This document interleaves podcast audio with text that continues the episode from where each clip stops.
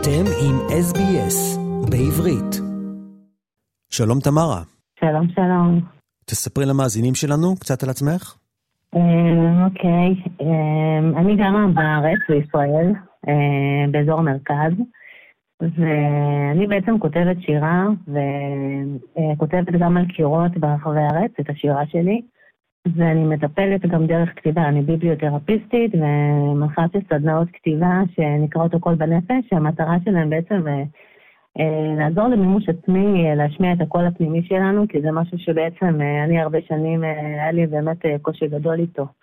אז משהו שאני מרגישה שיש לי צורך להעביר הלאה. טוב, לפני שניגע בנושא הכתיבה שלך, בשבוע שלפני יום הזיכרון השנה, פורסמה כתבה עלייך בישראל. שבה את בעצם תיארת באופן מאוד נוגע ללב את החיים עם הורה פוסט-טראומטי. את מתמקדת באי היכולת אה, שלך להביע רגשות. תוכלי להסביר לנו קצת? כן, אה, אני חושבת אה, שבעיקר דיברתי בכתבה בעצם על ה... על ה... אני חושבת על הילדות שלי ועל, ועל המקום שלי היה קשה להביע את עצמי, גם בבית וגם בחוץ, מתוך מקום של חוויה שאני חושבת ש...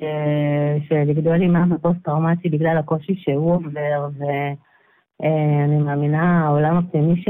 שאותו כובל, אז הרבה פעמים הרגשתי שלי קשה להביע את עצמי, כי כמו שאני, הרבה פעמים זה לא התקבל טוב, והיה לי מאוד מאוד קושי, אתה יודע, להיות ילדה, להיות איך שאני, להביע את מה שאני מרגישה ומה שאני חושבת. ואני חושבת שזה בעצם קול שלאט לאט די, אה, די נכנס לתוכי, סוג של, אה, שלמדתי לחיות ככה, של להסתיר את עצמי, שאיך שאני בדיוק זה לא בסדר. אה, וזה משהו שבעצם אני חושבת שהרבה שנים התמודדתי איתו. אני עדיין, זה הרבה מקום של ספק, ו... והכתיבה, אני חושבת שהיא מאפשרת לי קצת לצאת מהמעגל הזה, וכן להביע את עצמי בצורה שמאוד יותר עד הסוף, יותר אותנטית, ולתת מקום בעצם לכל הכאב הזה. תספרי לנו קצת על אבא שלך. אה, אבא שלי הוא בעצם אה, אה, היה לוחם בסיירת אגוז, הוא היה חובש. כל הפרטים שידועים לי זה משהו שבעצם אספתי במשך השנים. אני אומרת, בעצם אני יודעת, הוא חווה בעצם סוג של הלם קרב, אחרי, הוא היה בסד, כמובן לוחם בסדיר, והוא בעצם השתתף כאן במלחמת יום כיפור, ובעצם אחרי המלחמה, כנראה שזה היה אה, תהליך שגם בסדיר, אבל אחרי מלחמת יום כיפור בעצם, אה, אני חושבת שאז בעצם קרה השינוי הגדול, שהוא בעצם חווה הלם קרב, שזה פוסט-טראומה, ועבר חוויה מאוד מאוד קשה, שמאז בעצם הוא השתנה, הוא כבר לא חזר להיות אותו בן אדם, הוא גם חזר בתשובה. אני נולדתי לתוך המקום הזה, אז כל הפרטים שאני מספרת, מן הסתם, אני לא הייתי עדה להם, וזה משהו שאני... אה, שמעתי פה ושם מאחרים, אבל אה, אני פשוט נולדתי לתוך משפחה שאבא שחזר בתשובה, אה, ואבא שמאוד, ש... כמו שאתה שומע, קצת קשה לדבר על זה, אבל זה אבא שהוא פחות מוכח בחיים באופן מלא, שיש לו הרבה רגעים של, שלו בתוך עצמו, פחות חום שחוויתי, אני חושבת שזה, בשבילו זה היה סוג של עד היום. אה, לנסות למצוא בעצם איזשהו מקום מפלט, ובעיניי אני חושבת שהדת הייתה בשבילו משהו שבעצם אה, הדת עזרה לו יותר להיות בעולם הזה, יותר להיות נגיש עבורנו. זו אה, התמודדות יומיומית בעצם שלו ושלנו כמשפחה. אני באמת רוצה רגע לנגוע בנושא הזה של החזרה בתשובה. האם לדעתך יש קשר בין פוסט-טראומה וחזרה בתשובה? אני חושבת שלא בהכרח בפוסט-טראומה, אני חושבת שלפעמים אנחנו... נתקלים בקשיים בחיים, ו... ואני חושבת שאני בתור בן אדם מאמין, אני באתי מבית דתי, אני כיום אה, לא יכולה להגדיר את עצמי כבן אדם דתי, ואני גם באופן כללי קצת פחות מאמינה לגמרי בהגדרה אם אני דתייה או לא דתייה, אני מאוד מאמינה אה, באלוהים, ואני מאמינה בכן, ב- בלעשות את מה שאנחנו באמת טובים בו בעולם ולהשפיע, אבל אה, אני חושבת שכשבן אדם קשה לו והוא נתקל באתגר מאוד מאוד אתגר, בכאב נוראי, כמו שאבא שלי חווה, אה, זה שאנשים שבורחים לאלכוהול ולסמים, או, או שנכנסים לדיכאונות. אה, וכשאנחנו מחפשים איזושהי אחיזה במציאות, אז הדת הרבה פעמים אה, זה משהו שיכול לתת לנו סוג של תקווה ואמונה, ואפילו מין תחושה כזאת של, של משמעות, ש, שלא סתם קרה לי מה שקרה לי, ו, ויש לי שנייה רגע במה להחזיק ובמה להאמין, ואני חושבת שזה מה שאבא שלי היה כל כך זקוק לו בעצם. את מתארת את השינויים שקרו אצלך בילדות, אני מקריא פה. בכיתה ו' משהו השתנה, פתאום לא יכולתי עוד לשתוק, הפכתי להיות ילדה מופרעת, כזו שחייבת לומר הכל, זה בא והלך, השקט ואחר כך הרעש. תסבירי. וואו, אני חייבת להגיד שאני הייתי ילדה ביישנית, אבל ביישנית במובן שלא הייתי מוציאה מילה מהפה, מילה. לא הייתי מדברת, הייתי יושבת בכיתה, אפילו יש לי שיר על זה, בספר החדש שאני... כנראה שאני עדיין זוכרת את זה, למרות שזה כל כך רחוק, זה עדיין הולך איתי ילדה ביישנית הזאת שלא מביעה את עצמה, שלא מדברת, שפשוט לא מוציאה מילה מהפה, לא משנה מה היא רצתה להגיד, תמיד הרגישה זרה ושונה מאחרים, ושהיא לא יכולה להביע את עצמה. ואני לא יודעת מה קרה, פתאום בכיתה אה, ה' ו', ו' זה היה נראה לי ממש המקום הזה של להשתחרר, שפתאום הייתי, הייתה לנו חבורה, והייתי הילדה, מה זה מופרעת? מופרעת במובן של ילדה, פשוט אה, פתאום, פתאום ראיתי את עצמי אחרת, אני לא יודעת, משהו פתאום השתחרר, יכול להיות שזה קרה באופן טבעי, יכול להיות שהיה איזשהו משהו שעורר את זה, אבל אז חל איזשהו שינוי, אה, שכן, הוא לא נשאר לכל הזמן, כי כמו שאמרתי, זה, יש לי גם וגם, אני גם לפעמים ככה, לפעמים ככה, ואני חושבת שפתאום התעוררתי לגלות שאני יכולה גם להיות משהו אחר כזה. ואנו משוחחים עם תמרה לילך מזומן. תמרה, אפשר להבין ממה שכתבת שהתיקון שלך בא ממילים, מכתיבה. איך מילים, כתיבה, דיבור, עוזרים או מרפאים משברים נפשיים, פוסט-טראומה ועוד? אני יכולה אה, לספר על עצמי באופן אישי, שאני בכל התקופה הזאת, ממש בילדות, אה, אני מרגישה שלא היה לי מקום לברוח אליו, והיה לי את סבתא שלי, אה, שיהיה את הסוג של בית עבורי, שכן הייתי שם, אבל מעבר לזה, כמו, ש... כמו שאמרתי כבר, היה לי מאוד קשה להביע את עצמי, והייתי מאוד בודדה. והייתה לי, הייתי גרה ממש מול ספרייה, מול הספרייה הציבורית.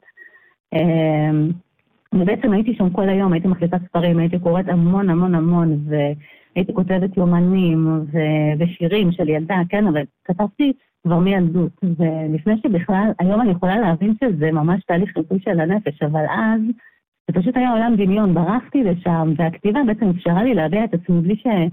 בלי שבעצם מישהו רואה את זה ויכול להעביר עליי ביקורת. שם היה לי, הייתה לי את האפשרות לפגוש את עצמי, לדבר עם עצמי, עם אלוהים, עם...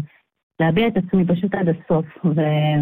כשהלכתי ללמוד את הביבליותרפיה, הבנתי בעצם שכבר מזמן אני עושה את התהליך הזה לעצמי. זה כאילו שלא אני בחרתי, הנפש שלי פשוט נמשכה למילים, ואני מרגישה שהם פשוט באמת, הכתיבה והיצירה, משהו שהציל אותי, כי אני מסתכלת על החיים, ובאמת אני אומרת שאם לא היה לי את המקום הזה של ה...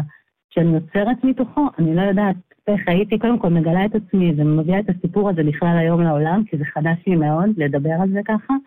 ובכלל, להרגיש שאני קיימת בעולם הזה, עם כל הכאב הזה ועם כל ההתמודדות שלי של שנים, אז הכתיבה מאוד מאפשרת לי את המרחב הזה של הריפוי, של היצירה, של הביטוי העצמי. עד היום את הוצאת לאור שני ספרי שירה. הראשון נקרא אור נקבוביות, והאחרון בשם פצע כוכב. האם תרצי לשתף את המאזינים שלנו עם אחד השירים שכתבת? כן, אני אשמח. אני פשוט כרגע השאלות שלך הובילו אותי חזרה לכיתה ד', למקום הביישני, ופתאום אה, אה, יש איזה שיר ש, שפתאום נזכרתי בו תוך כדי. זה שיר שבעיקרון, אה, בסדר, אפשר לחבר, אתה יודע, הכל, בסופו של דבר כל היצירה היא מגיעה מהמקום שבאת ממנו, וגם אם זה לא באופן ישיר ישיר אה, על החוויה שלי, אה, אני חושבת ש, שכן אפשר לחבר את זה, אז אני אקריא אותו. מהספר האחרון, מפצע כוכב. אוקיי. אה, די לי, ואני מתחילה, די לי, די שכולם מנצחים אותי בהליכה, ואני נשארת, כמעט מסלמת, עם עיניים שרוצות וקול שיכול. אבל העבר והתקיעות, הכמעט והאולי, עוטפים אותי במקום האור. אני יכולה אחרת, אבל אבא שלי סוחב לי עדיין בצמות, והמורה של כיתה ד' לא נותנת לי להתפנות. אני יכולה כמעט להיות מה שרציתי, ובכל זאת כמעט קצתי מלנסות. יפה. את סיפרת לי לפני השיחה שאת גם כותבת את השירים שלך על קירות במקומות ציבוריים. נכון. תסבירי. אה, זהו, אז אני מרגישה שחלק מהמקום הזה של לכרות אה, כאן משהו, לעשות משהו שבעצם אה, יגרום לי להרגיש בחיים, זה המקום של הכתיבה דווקא על קירות, כי אני לא יודעת איך להסביר את זה, אבל ברגע שאני כותבת על קירות, אני מרגישה שאני כמו משאירה פה משהו שהוא יותר קיים, ו... אני בעצם מאפשרת למילים שלי להגיע ליותר אנשים, כי אם נגיד אני כותבת אה, ספר או משתפת בפייסבוק או בכל מיני רשתות, אז כאן כשאני כותבת לקיר, אנשים פשוט עוברים, והרבה פעמים זה פוגש אותם בנקודה הכי הכי של היומיום, ופתאום משהו מתעורר בהם מהחוויה של היומיום לחוויה שהיא קצת יותר עמוקה, למקומות היותר עמוקים אצלם, בפנים, לרגשות, אז... ומעבר לזה, בשבילי הכתיבה הזאת זה משהו שפשוט מעורר אותי לחיים בצורה שאי אפשר להתכחש אליה אפילו פיזית. באיזה מקומות ניתן למצוא את השירים שלך? יש מיקום ספציפי? כן, יש לי אה, גם קריית המלאכה בתל אביב, כמה שירים שהם מופיעים שם. אה, יש אה, גם באשדוד האמת שני שירים, אחד על ספסל אפילו. בתל אביב יש גם לכל מיני, בדרום תל אביב, יש במרכז קצת. זה בעיקר במרכז האמת, כי כרגע קצת יותר קשה לי להגיד למקומות אחרים, אבל אני תמיד שמחה על עוד פרויקטים חדשים. היה גם פרויקט של באמת איזי שפירא שכתבתי שם, ולא מזמן הייתה איזושהי תערוכה של שירי רחוב בתל אביב, אז גם השיר, שיר אחד שלי שהיה בברבי גם היה שם, אז זה תהליך מאוד מרגש, כל הנושא של הכתיבה ברחובות דווקא. חוץ מהכתיבה, את הזכרת בתחילת השיחה שאת גם מטפלת. נכון, אני ביבליותרפיסטית. ביבליותרפיסטית אה, בעצם, שזה טיפול רגשי. אה, שהוא גם, אה, אפשר לצרף בעצם כלי נוסף, שזה הכתיבה. שזה בעצם אומר שמי שמגיע אליי לטיפול בעצם יכול הוא בעצמו לכתוב, שזה משהו שאני מאוד מעודדת, כי זה משהו שלי מאוד עזר. אז אני מאוד כן חושבת שזה יכול מאוד לפתוח חיבור אל הנפש, ו... וגם בטיפול עצמו זה מאוד, אה, זה מאוד עוזר ומאוד אה, יכול אה, לעזור בשיתוף. וגם טקסטים אחרים של האנשים, שהרבה פעמים אנחנו בעצם מכניסים לטיפול וזה יכול להדהד משהו מאוד עמוק, אפילו משהו בתת מודע שזה מעורר, וזה יכול מאוד בטיפול עצמו לחשוף יותר רבדים. יש לי שאלה לסיום, האם נראה לך שכל המדינה היא על הגבול של פוסט-טראומה, וזה משתקף בכבישים, בהפגנות, באלימות? וואי, זו שאלה שקשה לי לענות עליה, כי אני חושבת אה, שבמציאות בעצם כל אחד חווה את המציאות אחרת, וכל אחד מגיב למה שקורה בצורה אחרת. אני בטוחה שיש אנשים שזה מעורר בהם אה, נקודות מאוד רגישות, או פוסט-טראומה, או דברים אחרים, וכל אחד בעצם מתמודד עם זה אחרת וחווה דברים אחרת, אז באופן כללי קצת קשה לי להגדיר, אבל מה שכן אני יכולה לומר, שבאמת אה, החיים פה, במיוחד בתקופה האחרונה, הם ממש לא פשוטים, ואני בעצמי מתמודדת עם הרבה חרדות בעקבות הרבה פיגועים שיש, ומצב שלא ברור מה יהיה. אה, אז זה לא פשוט, ובטח שזה מעורר הרבה, הרבה פחדים ודברים שהם מודחקים. תמרה לילך מזומן, כותבת שירה, מטפלת דרך שירה, ביבליותרפיסטית. תודה רבה על השיחה, ובהצלחה בהמשך הדרך. תודה רבה לך, היה לי ממש מעניין, ותודה שפניתם אליי. עקבו אחרינו והפיצו אותנו דרך דף הפייסבוק שלנו.